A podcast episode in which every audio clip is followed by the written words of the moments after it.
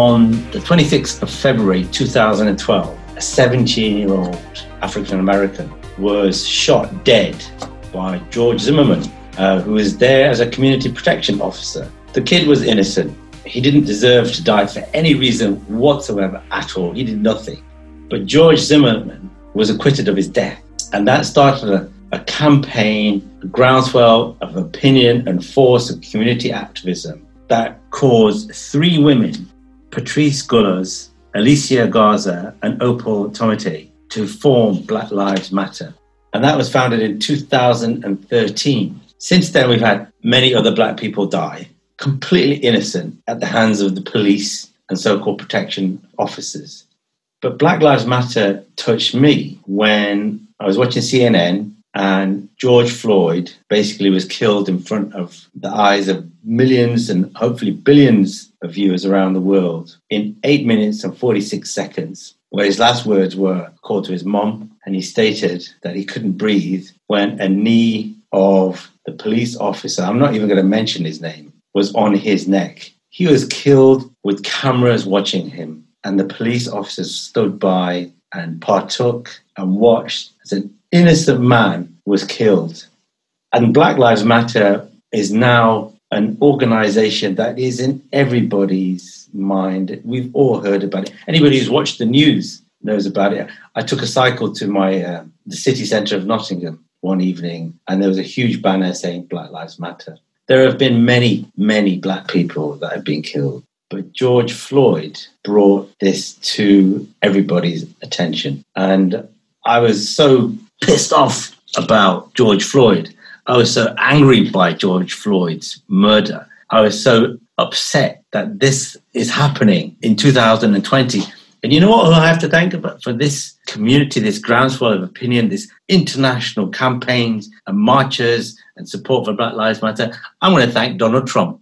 I'm going to thank Donald Trump for the only time I'm ever going to thank Donald Trump because this man has brought us all together in his hate for equality, in his hate for people from different starting points in life than him, for his desire to pander to the right wing. He has galvanized support for humanity, equality, fairness, love, and respect. So, Donald Trump, I thank you for not giving a shit because it's about time that the world stood together for people who do give a shit and care about the right things that humanity is all about. As an ethnic minority myself, as an Asian entrepreneur, Black Lives Matter is really important to me. And I get the fact that Black lives is, are different from Asian lives. The Black community have suffered far worse, more horribly than Asians have. I grew up in a time when my father came to the UK with people from the African Caribbean community. And I grew up with uh, second generation kids from African Caribbean backgrounds and Indians and Bangladeshis, you know, and we kind of like, we were all in the, the black community from a political perspective. But unfortunately, black people are still suffering. And I really feel that black lives are treated differently. So today, I've got a really interesting conversation with a fellow Asian entrepreneur, an eloquent, intelligent, well spoken gentleman. He's a bit younger than me, but he is charismatic. He understands the world. He's traveled to the States. He's seen what goes on there himself. And I think it's really important that us too talk about Black Lives Matter, looking at it from the outside, but actually appreciating what it means because we've suffered as well, but we suffered differently. So I'd like to introduce my guest today, Umesh Kumar. He is an international entrepreneurial speaker. He is a podcaster of Mesh with Big Ideas. He is a mentor at Rainmaking. He is a co founder himself and currently working on the Twist Supper Club. He's the guy that taught me how to do PowerPoint presentations really well. We both have Nottingham as an important part of our life. Umesh studied at Nottingham University. I live in Nottingham University. So, Umesh, really, really pleased to have you on board. Thank you for making time for me today. How are you keeping, sir? Thank you so much for the uh, wonderful introduction. I am doing really well. all things considered, given the world that we're living in right now and that we're naturally going to touch on, uh, I'm very well, happy, healthy, safe. Can't really complain. You're looking well. He's looking very casual today. He's looking chilled out. And this is an interesting conversation. So thank you very much for joining me on this one. Tell me, what's your opinion of the Black Lives Matter crusade? Yeah, I mean, w- where to start, really? I think. Tell me how it's touched you.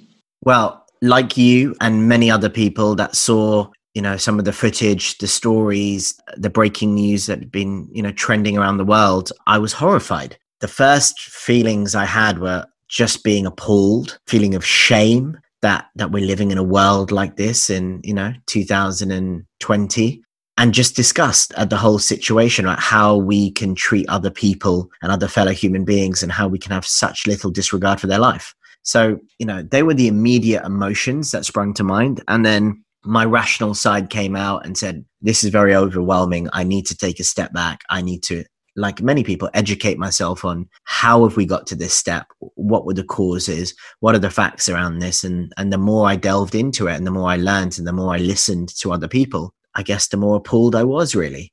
So yeah, it's unfortunately uh, a really sad and, and, terrible time that we're living in when it comes to you know black lives and, and equality and racism and injustice but it's something that we need to talk about and we need to deal with and i think we're making positive steps slowly but we are making them i think that those comments are, are really important for us to acknowledge because it is so disgusting that people of color, not necessarily darker, you know, it's not even color, is it? I mean, you know, I'm, I'm not a dark, I'm, I'm quite dark Asian. You're not exactly a light skin. It's not even color. It's something ab- about, you know, when people see people that are different from them, it makes them behave in a different way, that treat people in a way that is less than themselves. Whereas for me, you know, I see if I see somebody that's that maybe looks a bit different, it creates this curiosity and an interest. And not in a kind of condescending way but there's something i'm going to learn from this person because they have a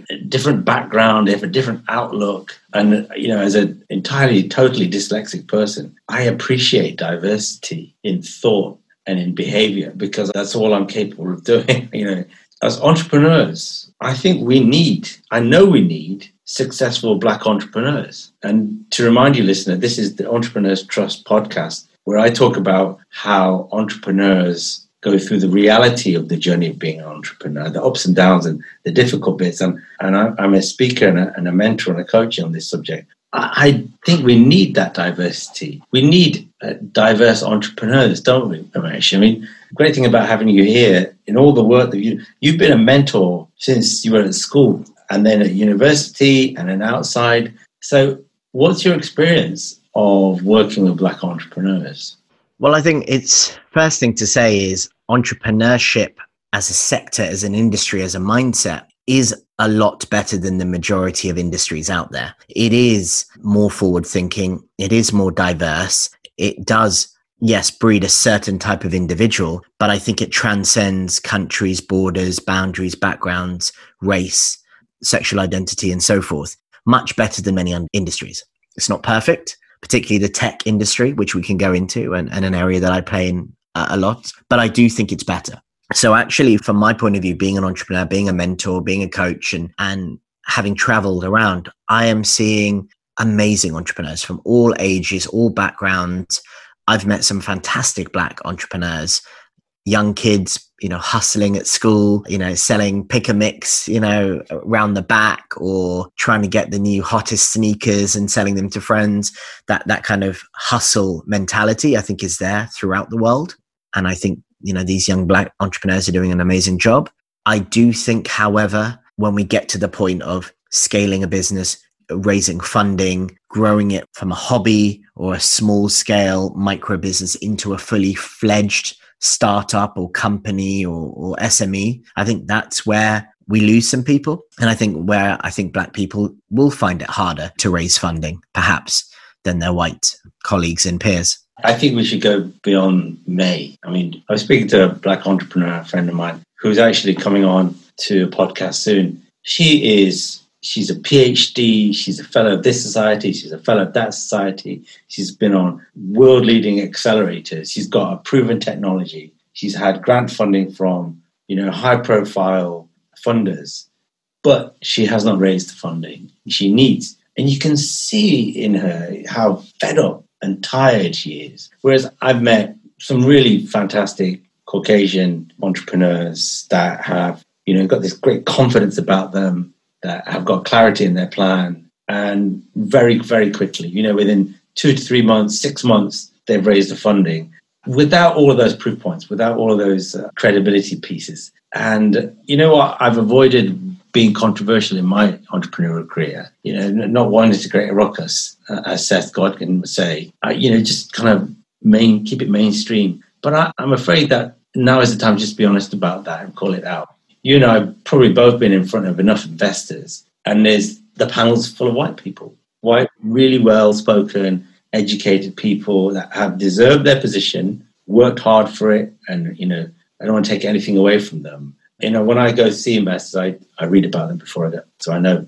And you think you probably not had black friends or Asian friends or Chinese friends. You don't see what it takes for these kids to get to the point where you are as well. I mean, let's talk about level playing field. If you're a kid from inner city London or, or Birmingham or you know Glasgow, for you to get to the point where you've got a proven prototype, you've got a lot more to do than somebody who's come from a you know a reasonable background, but also put some work in there as well. Yeah, I completely agree. I think, like you said, 95%, 98% of major investors, private equity, venture capital, serious money angel investors, they are white. They have privilege. They've worked very hard, not taking that away from them, but they have. But if we go back a little bit and look at some of the secrets of success, and you touched on upon it earlier they're very eloquent they're very intelligent. Well they have those things because they had an upbringing that allowed them to do so. They had the freedom the confidence the nurturing to go out and be told that they can do whatever the hell they want in life. Uh, they've had amazing mentors often um, stewardship along their journey from a young person into an adult. They've had opportunities to travel the world, to meet new people, to see how different things are done they've had opportunities to play in sport to do music to become more well-rounded individuals. So when you combine the that confidence piece the, the living in safety and having a, a bubble and a protective support network around you you have all of the freedom of opportunity to do whatever you want you have good mentorship and stewardship then of course with good education and with some intelligence you're going to go far. And I think what we need to do is we need to address some of those earlier things Otherwise, no matter how many bursaries we give to black people or people of color to Oxford or Cambridge, if we're not addressing the fact that they still can't afford to go to those parties or they feel like they don't have the clothes to fit in or they don't have the right elocution in the way they talk and therefore they stand out, we don't address, you know, the mentorship, the stewardship, the support network and the confidence and the soft skills that they perhaps lack, we won't solve the problem. So I think it's a multifaceted area and, a series of problems that we need to tackle. And hopefully, you know, education and you know, diverse mentors like you, you and me, and many others that I see. And um, I work with NatWest Entrepreneurship Hub in Birmingham, and um, the lady that runs that, Pam Shimar, is absolutely amazing. She's created this this group of entrepreneurs that are from all all sides of the, the region, and it, it, there's people like that that you know as well that don't see color. They, they just see capability and they see potential. And they, they ignore the fact that somebody isn't as well spoken or as well dressed or hasn't got the full pitch deck. You know, they haven't spent the money on the full financial plan. And we need people like that. But I, I think I'm advocating that we go beyond that. I'm advocating that we actually put people on a real equal footing in that we allow for the fact that somebody who hasn't got an amazing pitch deck, it doesn't mean they haven't got an amazing business plan. We allow for the fact that the financial forecast might not be perfect because they haven't been able to pay for a great accountant. We allow for the fact that their pitch may be a bit, you know, long or a bit messy or unclear. We allow for the fact that they may lack energy in the way they present and we just focus on who they are. We actually take time to find out who they are and understand them. Because, you know, the story is when we meet investors, who are they investing in? What are they investing in? They're investing in us, the individual. It's often not the idea, it's the individual. What does that mean? Well, from an investor standpoint, they're looking at that individual and judging them on do I think this person is smart? Do I think that they have the vision, the work ethic, the experience, the confidence to take this business and scale it and grow it? And do I trust them? You know? So let's look at trust. Yeah. So, how do we define trust? And I have actually developed a model that teaches people how to assess trust. That's aside from this point. How does an investor assess the trust the person in front of him? Unfortunately, how most people assess trust is based on what's put in front of them. So that could be how they dress, how they talk, how they walk, the quality of the pitch deck. It's the evidence that they can see in front of them, but the immediate face value evidence, not necessarily peeling back. Exactly. And, and they're looking for familiarity. They're looking to see whether that person's style, approach, and presentation resonates with them. They're looking subconsciously of people that look like them. Yeah. And they can connect with. And it's very difficult for somebody from a privileged background to connect with somebody from an underprivileged background. I know because I come from a very humble background myself, and I probably speak more aggressively. I speak with much, much more confidence. I'm not trying to make the person in front of me seem smaller, but I know I've got to battle harder. So in the back of my mind, I've got to try harder. And, you know, I have some black friends, they look like they're on a hustle, you know, but they come from really fucking tough backgrounds and they're going to be a bit defensive sometimes. And they know most people, when they first see them, are looking to differentiate themselves from them. They're like instantly saying, You're different. And they are trying to differentiate themselves from them. With somebody that is looks similar, you're trying to connect with them. They seem like they're pushing back. So when they're in front of an investor, doing their best, showing their best face forward, presenting themselves as best they can, I think investors and those, that kind of ecosystem is not working hard enough. It's, it's so much about performance, and, and, it shouldn't be about performance. No, it shouldn't. You, you're right. And a phrase that I would like banned because I think it's been taken out of perhaps its original context and it's been shifted is you're the average of the five people you spend the most time with.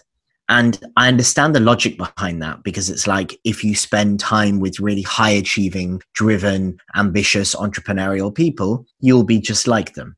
The problem with that is people have taken it to the point where, okay, so I need to go and hang out with those kinds of people. And they all happen to be white, Oxbridge educated, Eton, Cambridge, um, Harrow, you know, bubble and they all are the same and they are elevated, but then you have a very one dimensional group of friends. So I think that phrase is layered because actually what we're seeing now and this, the, the statistics are, are coming out that if you have a more diverse board of both women and people of color the company generally does better if you have mixed group of founders male female and also kind of different backgrounds as well the company's more investable you know and should be more investable and should do better. Um, if you have a diverse workforce they will generally be able to solve more problems. We're seeing these stats come out but actually that phrase of um, you should be the average of the five people around you means that you should be aspiring to a certain group of people and they should all be the same but better than you.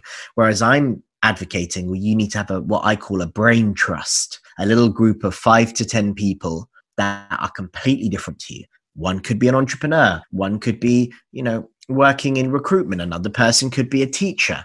They could have different backgrounds different outlooks on life different political spectrums different kind of visions of life and and, and what success means to them. And i think if you ha- if you're surrounded by a really diverse group you have great conversations, you have interesting dynamics, and ultimately, I think you ri- live a richer life.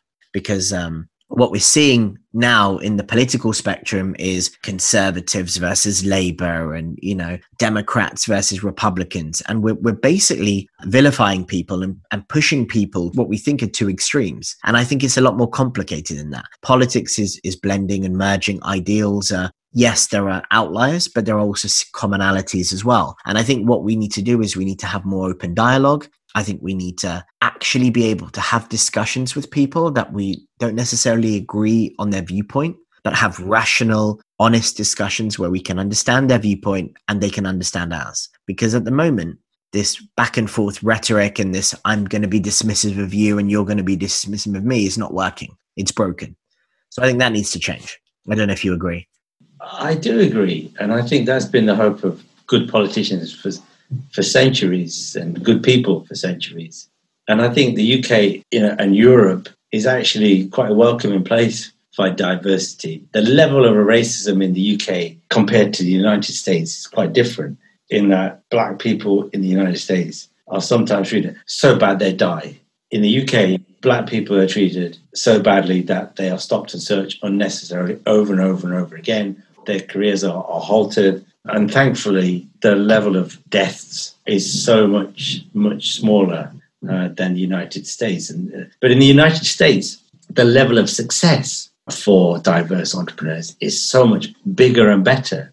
I think in the UK, 7.9% of the population are entrepreneurs, 14.9% of them are ethnic minorities, out of which Asians, the most, and, and blacks are the least. In the United States, the, the level of diversity in the entrepreneurial sector is about the same. Blacks and Asians are about the same, and Hispanics are a little bit less. So the land of the free is actually is freer if you want to be an entrepreneur. Whereas in the UK, it's not as free. And, and I see that in that I don't see as many black entrepreneurs as Asian entrepreneurs. You go to a networking event for entrepreneurs, you're going to see Asians. And it's amazing to see, you know, motivated people doing well. And I miss seeing more black faces because their perspective is different as is Asians and as is whites. And the collaborative conversations we get when we meet, it's fascinating. So what, I mean, what are you going to do to support the Black entrepreneurial community as a member of the entrepreneurial community? Yeah, absolutely. And it's something that I've been giving a lot of thought on. But just before, one thing I really wanted to touch on, I think you're right. It is the land of the free in the US. And I think your point about the UK is interesting. I like to call it the land of the complicated because there's a lot more nuance in the UK. Like you said, it's not as obvious as, you know, guns and, and being you know shot at and, and killed but there's nuance in the workplace and, and people being held back or not getting that job because of you know their color or their background or what school they went to. So in a way it's not necessarily worse but more nuanced and more complicated because it's harder to to root out the systemic racism and inequality because it's so embedded in in the workflow in unconscious bias and so forth. So that's something I think that we need to change in the UK. Will take time. In terms of myself, well, I was having a chat with a few friends not too long ago and, and I went on a bit of a rant and I said, for me, the biggest challenge right now is that we are having huge funding cuts and we had huge austerity measures in place over the last whatever five to, to ten years right? And education has been you know unfortunately stripped of a lot of funding. Youth centers have closed down community support local kind of care workers and youth workers have just not got the support they needed. So i think on that regard what we need to do is we need to invest more in our local communities. We need to get people young people off the streets. We need to encourage them to have safe spaces that they can go to so they're not hanging around in gangs or, or getting into trouble or, or just doing stupid things and getting drunk in the park and creating this antisocial behavior that we're seeing a lot more of. Uh, you know, antisocial behavior disorders have gone through the roof, etc. That's the thing for all youth, though, isn't it? That's not specifically for the black community. No, it's not. But it comes back to the point of, you know, well, if I'm a white person that comes from a home where I have an Xbox and I have a big garden and I have my family that can drive me to places and I have more freedom and more opportunity to do things, I'm not bored and I'm not looking to cause mischief and I'm not just, you know, looking to hang out with friends. And, and also, I'm not looking to get drawn into something that I shouldn't be because there's that allure of it because it's something better. And often, unfortunately, that's what gangs, if you watch a lot of documentaries and I've spoken to a few people who have been in gangs or been approached by gangs, and they've said there's, there's a sense of belonging, there's a sense of opportunity, there's a sense of being part of a family that I don't have. And that's what can I touch on that point? Mm. Who are the black entrepreneurs that young black entrepreneurs are going to look for to for inspiration? Where are they? You know, if you look for successful black people, they're mainly in sport, fantastic, amazing. But who are the famous black entrepreneurs? I mean, there are some very, very few of them. And it's great to see the music industry. Where's the black tech entrepreneurs that are out there that are, you know, shouting out and saying, you know, I, I did it, so can you? Richard Branson is the obvious answer for most entrepreneurs. You know, I'm, inspired by Richard Branson. I'm not inspired by Richard Branson very much because, you know, he doesn't do anything for me. I don't connect with him. His story resonate with me. If I'm a young black man, who am I looking to?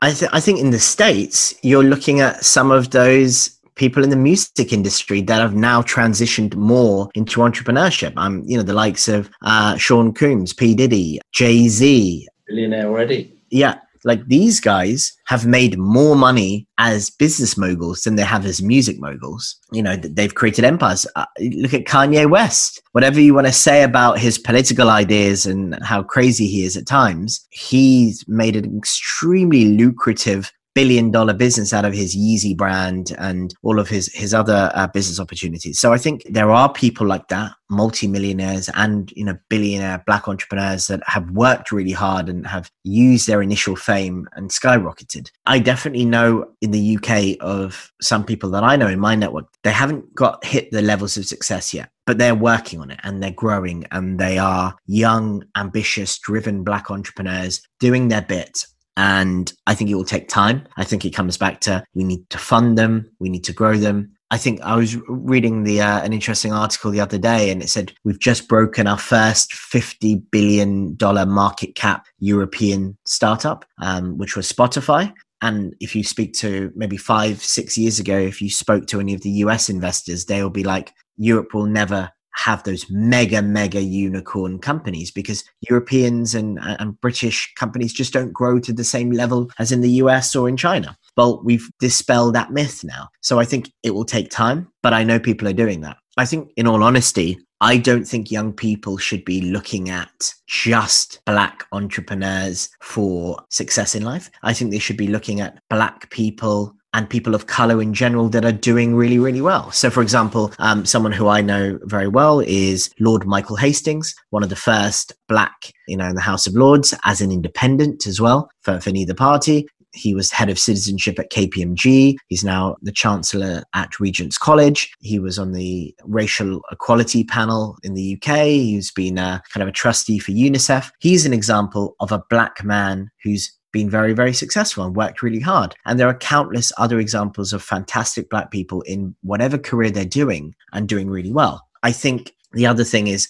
going back to Obama, and I know that's in the States, you know, what Obama and the First Lady showed us was that if I'm a young black man or woman in America or anywhere in the world, can I be president of the United States? The answer is yes, you can. Now, we did ride that amazing bell curve for a period. And I think we've obviously lost a lot of momentum and you, you do credit Trump with that. And I, I do agree with you. There's a lot to be said for that. But also, I think it's also important to recognize Trump success is part of a wider systemic problem that has really bubbled to the surface again and allowed him to get to that point. So um, for me, to any young black person out there that wants to be an entrepreneur or who's looking for success, I would go back to looking at people outside of the entrepreneurial sector because I think they all have a commonality of traits. They worked hard, they were relentless, they never gave up, they had thick skin. And unfortunately, you need that right now.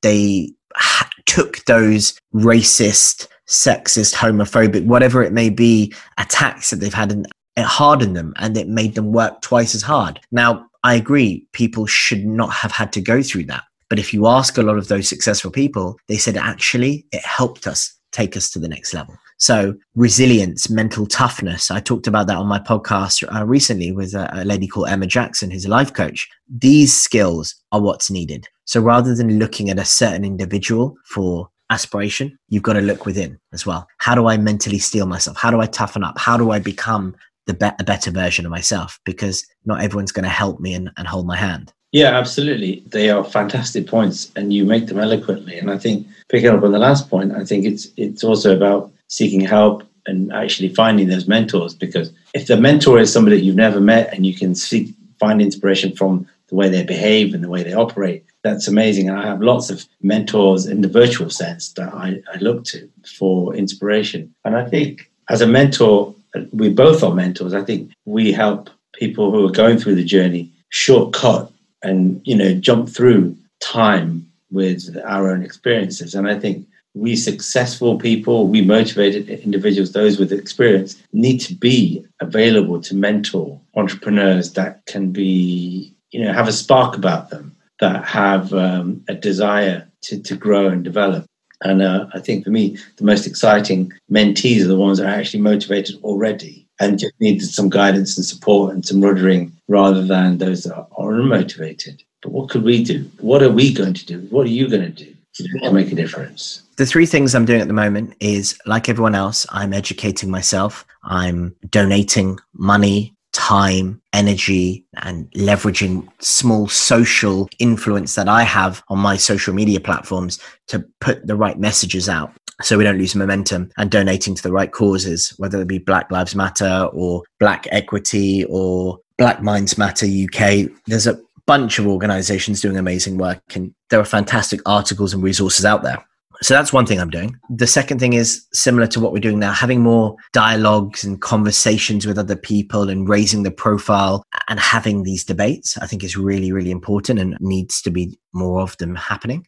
And then the other thing is well, what can I practically do other than mentoring and supporting people? And so I kind of touched on it earlier. I believe that youth centers are critical. I think having a space where people can drop in and hang out, interact with people, play games, learn new skills, uh, have conversations with like-minded individuals, but also people from different backgrounds is needed. And I think with the, frankly, the death of the high street, the obliteration of funding um, to a lot of these really core educational and community assets. Now more than ever, we need that. So I've been working with some friends to look into what would a new type of youth center look like for the modern next 20, 50 years? What would it entail? How will that transcend the boundary of in-person virtual technology but also the touch base of you know you need help you need support mental health just a safe space for people to talk to and, and get away from so it's in the early stages. And again, if anyone wants to get involved, more than happy to have an, a dialogue and a discussion. But it's really a, an initial kind of what does a new youth center look like? How can we build them? How can we create them fast, cheap, effectively, and scalable across the UK? And can that be used as a model that other countries replicate? Because I think that's what we need. We are humans. We need connection. We need touch. We need feel. And that's why lockdown has been hard for many people because we haven't had that and I think going forward, in order to have true dialogue, in order to have true change, we need to be together. If you look at all those rallies, those rallies only work when you have large groups of people coming together in close proximity, shouting and talking in unison. So we need that kind of forum and that framework and, and almost that building to bring those people together. So for me, that's that's one of the projects that I'm working on and I'm really, really passionate about. But yeah, it's a case of educating myself and, and listening and learning, having more dialogues with people and conversing and, and talking about these topics and giving it a voice,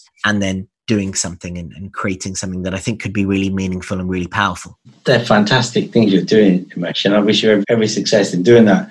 I'm going to leave your, your contact details at the show notes. So if people want to get in touch with you and find out more, I encourage them to do so because these are the kinds of, it can't just be the talk, we can't just be the campaigns. The volume is there, and now we need the positive action, pulling down old uh, statues of people that we should no longer celebrate, and maybe we shouldn't celebrate them at all but we need a, a, better future for ourselves now. So things like that will make a, a, better future. I, for myself, I'm open and welcome. If you're a, a, black entrepreneur and you need some support and guidance, please get in touch, talk to me. I'll do anything I can through mentorship and coaching to help you on your journey at no cost at all. I am the sponsor of the Entrepreneurs Trust. I fund it myself. So uh, I would like to do that, especially if they're going through uh, the challenges of COVID as well. It's been a fascinating discussion. And I think, you know, these are the discussions that perhaps we've shied away from as, as ethnic minorities. We haven't wanted to talk about our ethnicity because we live in the United Kingdom and it is multicultural, it is diverse, but we want to be mainstream we don't play on our ethnicity. You know, we don't talk about the curry that we had last week or the, yesterday. We talk about what we're working on, don't we? Exactly. Uh, Black, what Black Lives Matter has given me is license to, to call out racism when I see it and to challenge those behaviors that have been illogical. Whereas in the past, I've had some strange treatment. but I have thought to do nothing about them. But I'm letting the world know that I'm not going to accept that rubbish anymore. And if I see that my children or some friends, whatever color they are, I'll be calling it out. And I think it's time now that we call out racist behavior, illogical behavior, odd behavior, odd questioning. And I think it's time that we give people the, the support they need to actually progress in life. So it's great to know that you're you're out there. Tell me about this podcast. I've listened to it and it's fascinating and you know it's quite motivating to listen to it. So what was the idea behind your podcast? Yeah, no, absolutely. So you got all the words right in the intro, but it was Big Ideas with Mesh is the podcast. Big Ideas with Mesh. And it's all around stories and interviews with visionaries, pioneers, and, and people who challenge the status quo. So those kind of dreamers, people who are thinking big in any sector, they don't have to be entrepreneurs. They could be in healthcare, they could be life coaching, they could be building communities, um, they could be in sport, but they're doing interesting things. They are creating their little corner of the world and making it a little bit better and we're shining a light on their story, their background, their upbringing, and ultimately their vision of where the industry or where the world is going in the next 10, 15, 20 years. So it's been a fascinating journey. I've only recently started it, but for me, I just wanted to leverage the network that I did have already and further develop it by just understanding, you know, some of the amazing things that humans are doing, the good things, but also calling out some of the bad challenges that we're having in the world today and how can we overcome them and what can we do as individuals but what we can do collectively and so that's really where the podcast came from. It was a personal experiment that has been a really fun journey so far. As an experiment it's working so far. I've listened to two. I like your style. I like the content. I like the flow. And there's also a learning as well you know. I love listening to things that i'm going to learn from. So i definitely recommend big ideas with mesh as a podcast that's both entertaining and something I can learn from. So I'm going to include the, the, link to that podcast in the show notes. And I'm going to say thank you very much for listening to, to the Entrepreneurs Trust podcast with Umesh Kumar from Big Ideas with Mesh. It's been a journey in getting to this. And I've got some conversations with, with Black entrepreneurs, and we're going to talk about the journeys they've gone through and their growth and also how Black Lives uh, Matter has been of use or not to them, as we'll find out. So, what's the future hold? To, what's the next few months like uh, for Umesh? Oh, that's a good question. I'm normally on the other side of the questions, but um, I think for me, it's so I'm working on a on a few projects in terms of obviously the podcast, continuing to interview people every Wednesday, and I've got a probably a backlog of about 130 guests, so I'm going to be busy so that's exciting. I'm obviously the co-founder of Twist Supper Clubs. This is an online membership network and supper club business that we pivoted because of COVID to virtual, and we've done five virtual events, and it's bringing people from around the world together and creating deep, meaningful conversations and and what we call purposeful discomfort. You know, building that human connection, but also getting them out of their comfort zone. So that's been a, a, really interesting project for me. And then I've also been doing a lot of uh, freelance innovation consulting. That's my background. That's my bread and butter, working with startups, trying to navigate this COVID world, working with big brands and helping them with their messaging, their future, investing in companies and, and being forward thinking and pioneering, which really ties in with the podcast. And you have a great way of just getting to the point, cutting out a lot of the rubbish I still remember the lessons you gave me in, in how to present my PowerPoint. If you're an entrepreneur and you're on the innovation to commercialization journey, I definitely recommend look up Umesh and have a conversation with you because, uh, you know, despite your youth, you have a huge amount of experience. And so um, you're a man worthy of time spent with. I really appreciate that, Asim. And also, I have to say, you know, thank you to you because you gave me my first internship at university um, back in the day when I was there, and I learnt a lot from you as well. And again, it comes back to our earlier point of having good mentors and having smart people around you that, that you can learn from. I was fortunate enough to meet you back then when I was 18 years old and, and didn't have a clue about the world. And we've obviously stayed in touch since. Mm-hmm. But actually, it comes back to if you surround yourself with good people and you're constantly learning, then yes, you will have success in life. So um, thank you to you for all of your guidance and support and everything you do. It's my pleasure. What a great way to stay in touch you know, the, the circle has kind of uh, formed a, a, loop, and, uh, and the next one will form after this one. So I'm going to say thank you to Umesh Thank you to my listener for joining us on this conversation. And I look forward to seeing you at the next Entrepreneurs Trust podcast. Bye bye.